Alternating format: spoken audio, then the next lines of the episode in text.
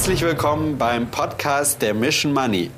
Mein Name ist Matthias Dvorak. Und ich bin Isabel Schommers. Und wir haben heute mal kein Interview für euch, sondern wir starten ein neues Format, das ihr vielleicht schon aus unserem kostenfreien Newsletter kennt, den ich euch an dieser Stelle nochmal ans Herz legen möchte. Und zwar die Aktienanalyse. Und heute haben wir eine ziemlich spannende Aktie für euch dabei. Äh, welche denn eigentlich nochmal genau? Ich bin irgendwie nicht so richtig vorbereitet. Wir reden heute viel über den Bitcoin und in diesem Zusammenhang auch über das Mining-Unternehmen Riot Platforms. Passt, ne? Wunderschön. Ja, Isabel, du als Expertin für die Aktienanalyse hier im Team. Was ist denn da gerade los beim Bitcoin? Nachdem BlackRock jetzt den ETF beantragt hat, äh, lief es ja ziemlich gut. Was genau aber hat denn jetzt den Kursanstieg seit Jahresanfang wirklich ausgelöst? Ja, also dass es ganz gut beim Bitcoin läuft, das kann man wohl so sagen. Ähm, für alle, die es noch nicht mitbekommen haben, BlackRock hat bei der US-Börsenaufsichtsbehörde SEC einen Antrag auf einen Bitcoin-Spot-ETF eingereicht und die SEC hat solche Anträge eigentlich immer abgelehnt und äh, darauf hingewiesen, dass es da unzureichenden Schutz gegenüber Marktmanipulationen gebe. Aber BlackRock ist natürlich ein Schwergewicht als der größte Vermögensverwalter und da bestehen jetzt gute Chancen darauf, dass dieser Antrag Erfolg hat. Und das würde natürlich auch viele institutionelle Investitionen nach sich ziehen, was den Kurs so ein bisschen nach oben treiben würde. Und äh, ja, dieser Antrag von BlackRock hat eben bereits große Euphorie am Kryptomarkt ausgelöst. Ja, BlackRock hat tatsächlich auch bei seinen ETF-Anträgen einen ganz guten Track Record. Ich glaube 575 haben sie schon bei der SEC beantragt und bisher sind sie nur einmal gescheitert.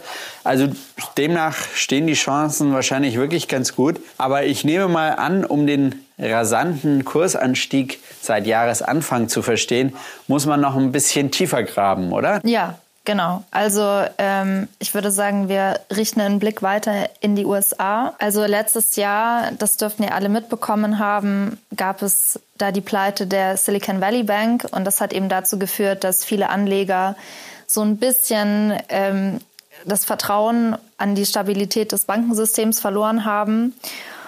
Und natürlich ähm, spielt auch die Entwicklung der Inflation in den USA eine Rolle. Also die US-Inflationsdaten sind ja besser ausgefallen als gedacht. Und das hat in den letzten Monaten natürlich ähm, die Hoffnungen geschürt, dass die Zinsanhebungen schwächer ausfallen. Und wie wir wissen, sind niedrigere Zinsen ja gut für etwas riskantere ähm, Anlageklassen wie den Bitcoin, weil es da einfach mehr Rendite zu holen gibt. Und äh, eben diese Zweifel oder diese Unsicherheit über die Stabilität des Bankensystems und ähm, der Glaube daran, dass die Zinsanhebungen schwächer ausfallen, hat eben dazu geführt, dass viele Anleger sich eben in etwas riskantere Anlageklassen flüchten, die mehr Rendite versprechen. Ja, und äh, ich habe jetzt schon länger nicht mehr in mein Wallet geschaut, muss ich zugeben. Äh, wie stark ist denn der Bitcoin jetzt eigentlich bis heute seit Jahresanfang gestiegen? Also seit Jahresanfang ist der Bitcoin um etwa 80 Prozent gestiegen, also ziemlich stark, nachdem er ja letztes Jahr äh, über 65 Prozent verloren hat. Und er hat jetzt erst vor kurzem, also im Juli, sein Jahreshoch bei 31.818 Dollar etwa erreicht. Okay, wenn ich mich an meinen Mathe-Grundkurs richtig erinnere, reichen 80 Prozent nicht, um die 65 Prozent auszugleichen, die er verloren hat. Also da ist noch ein bisschen Luft nach oben. Ja, das definitiv. Aber jetzt ist ja auch dieses Halving, von dem immer die ganzen Krypto-Experten reden, nur noch ein Jahr ungefähr entfernt. Das gibt ja auch wieder Spekulationen, dass dann der neue Bullrun auf den Bitcoin wohl losgeht. Was äh, hat es denn damit nochmal auf sich? Ja, also das Halving ähm, heißt ja halbieren auf Deutsch und äh, genau darum geht es auch. Also ähm, das Halving ist so ein Event, das beim Bitcoin alle vier Jahre stattfindet und das nächste Mal eben 2024 und dabei wird das Angebot von Bitcoin eben künstlich verknappt. Aber nun hast du ja nicht den Bitcoin analysiert, sondern sozusagen ein Investment auf den Bitcoin mit Hebel, analog zu Gold. Da sagt man ja auch immer, die Minenaktien sind ein Goldinvestment mit Hebel. Ist das denn hier auch so? Ja, also bei uns geht es ja auch irgendwie ums Minen. Ähm, und zwar habe ich die Aktie Riot Platforms analysiert. Das ist ein Mining-Unternehmen aus den USA. Und ähm, wenn der Bitcoin steigt, steigt natürlich auch diese Aktie und zwar um ein Vielfaches, wie man sieht. Ähm, wir haben ja vorhin schon darüber gesprochen, der Bitcoin ist seit Anfang des Jahres um etwa 80 Prozent gestiegen und Riot Platforms ist um über 430 Prozent gestiegen. 430 Prozent können sich definitiv sehen lassen. Nur Riot Plattform, also ich muss jetzt gestehen, ich hatte die überhaupt nicht auf dem Schirm. Kannst du mal ein bisschen kurz erzählen, was ist eigentlich deren Geschäftsmodell? Was machen die eigentlich? Aber natürlich, lieber Matthias. Also Riot Platforms ist ganz grob gesagt einer der größten Bitcoin-Miner in den USA. Und diese Größe wird übrigens nicht gemessen am Umsatz oder der Marktkapitalisierung, sondern in dieser Kryptowelt an der sogenannten Hashrate.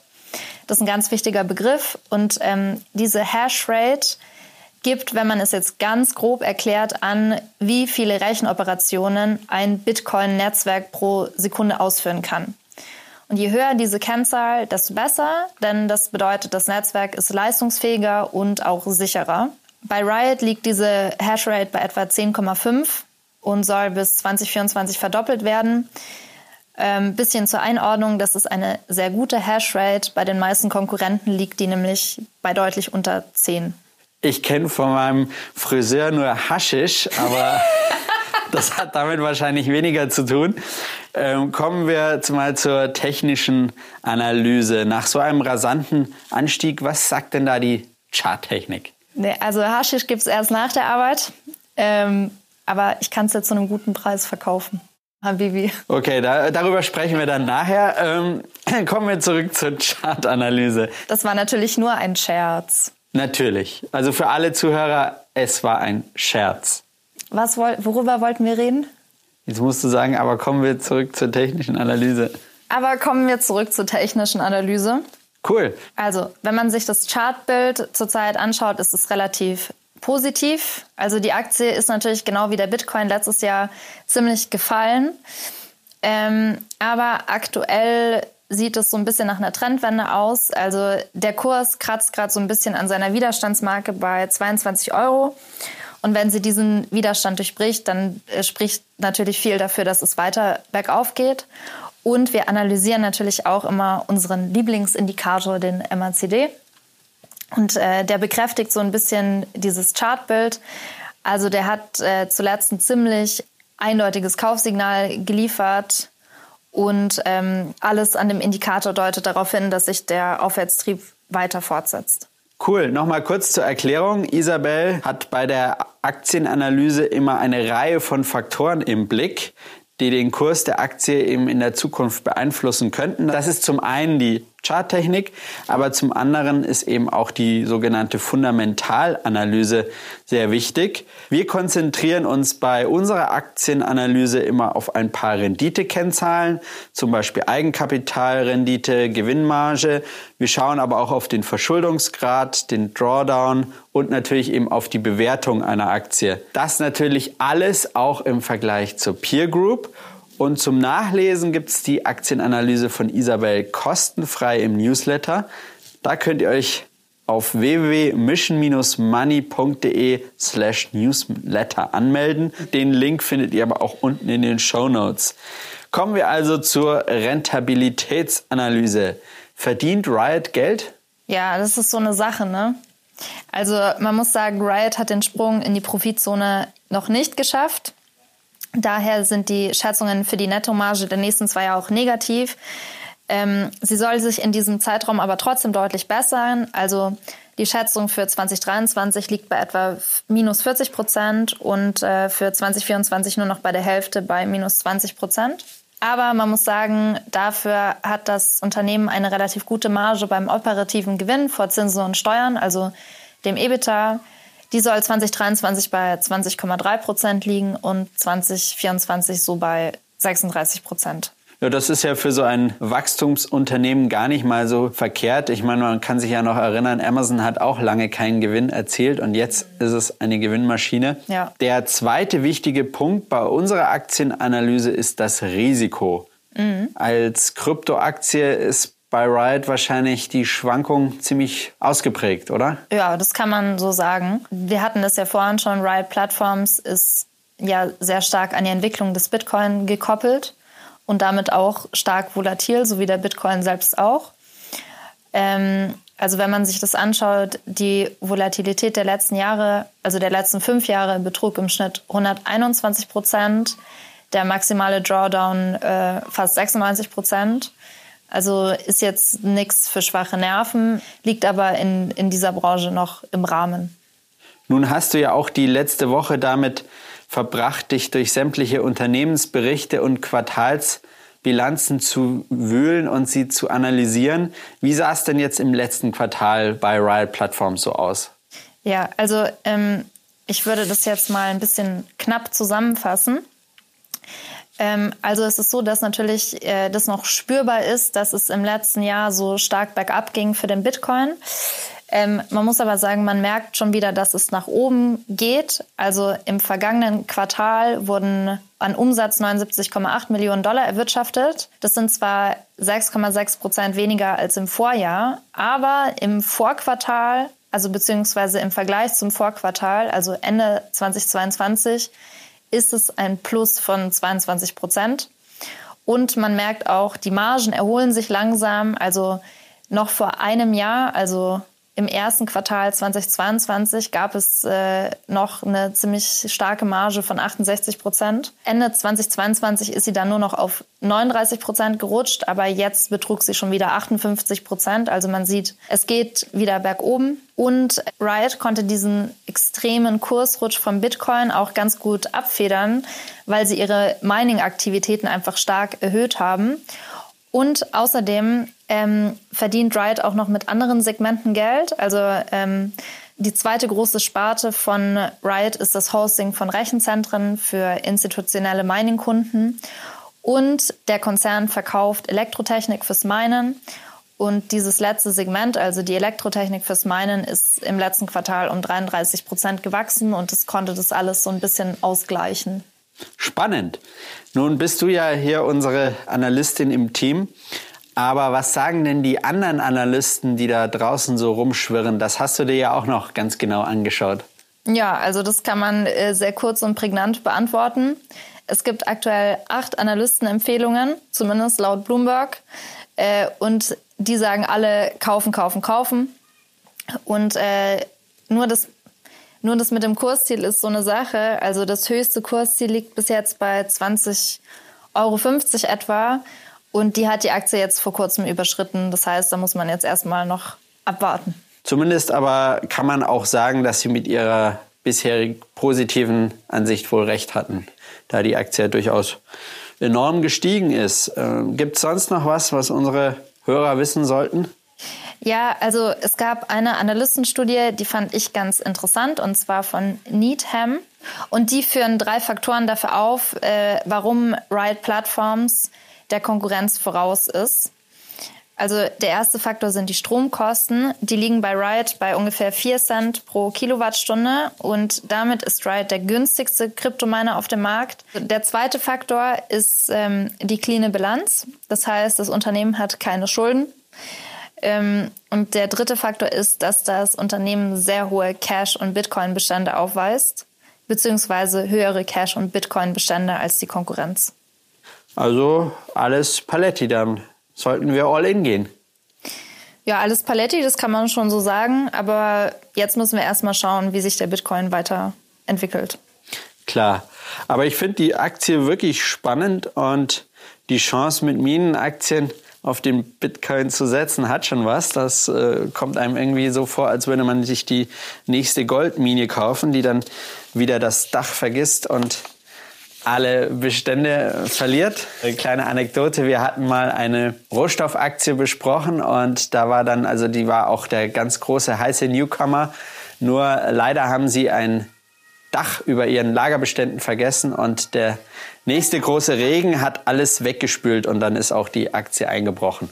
Aber äh, man muss tatsächlich sagen, dass Riot Platforms, die sitzen ja in Texas und ähm, da gab es auch durch starke Unwetter, wurde eine der Mining-Standorte sehr stark beschädigt. Also wenn der wieder steht, dann dürfte es noch weiter bergauf gehen. Also haben Sie hatten Sie zumindest ein Dach. Das ist schon mal gut zu wissen. Sie hatten, ich weiß nicht, ob Sie jetzt noch ein Dach haben. Aber ich, also ich habe mir auf jeden Fall Fotos von diesen Mining-Computern da angeschaut in der Firma. Und da sah es sehr stark danach aus, als wäre ein Dach vorhanden. Ist schon mal gut, ja. Dach oder nicht Dach, also persönlich kommt für mich die Aktie trotzdem nicht in Frage, muss ich dir sagen. Ich finde es sehr spannend, aber also ich würde sie nicht in mein Depot legen. Und du? Also erstmal, was fällt dir eigentlich ein? Ich erwarte von dir eigentlich, dass du alle Aktien in dein Depot aufnimmst, die ich analysiere. Und für, Sorry. für die ich äh, zu einer Kaufempfehlung komme, aber es sei dir ausnahmsweise verziehen. PS, wie läuft's mit Genko Shipping und Trading? Oh, die Dividendenrendite ist super. Fast bei 20 Prozent. Was will man mehr? Also, um den Hörern mal so ein bisschen Kontext zu geben. Matthias hat sich vor ein paar Wochen oder Monaten Genko gekauft, weil ihn die Dividendenrendite so überzeugt hat. Aber er hat dabei so ein bisschen den Fakt ignoriert, dass diese hohe Dividendenrendite so ein bisschen davon kam, dass der Kurs einfach extrem eingebrochen ist. Und ich glaube, die ist auch sehr schnell noch weiter sehr stark abgeschmiert. Ja, also ich bin äh, da immer noch knapp im Minus, aber zuletzt äh, mehren sich schon die Anzeichen, dass das eine Bodenbildung gewesen sein könnte, dass es auch wieder aufwärts gehen könnte. Also mal schauen. Es bleibt spannend. Das bleibt es auf jeden Fall, ja. Aber hast du jetzt äh, Riot Plattforms dir gekauft? Also, ich habe dich ja gerade so ironisch gescholten dafür, dass du dir die Aktie nicht in dein Depot holen willst. Aber ich muss tatsächlich zugeben, ähm, ich bin vom Anlegertyp eher sicherheitsorientiert. Also ich habe auch eine starke Buy and Hold Forever Strategie. Und ähm, ich habe für meinen Geschmack schon genügend Kryptoanlagen in meinem Depot, die ähm, mich ein paar Nerven kosten. Und äh, deswegen werde ich mir Ride jetzt nicht kaufen, aber nur aus diesem Grund. Aber sie steht auf meiner Watchlist und ich werde sie weiter verfolgen. Ja, also das wäre doch auch ein cooles Fazit für den Podcast. Packt sie euch mal auf die Watchlist, wenn sie euch interessiert. Und ähm, stimmt immer schön fleißig ab.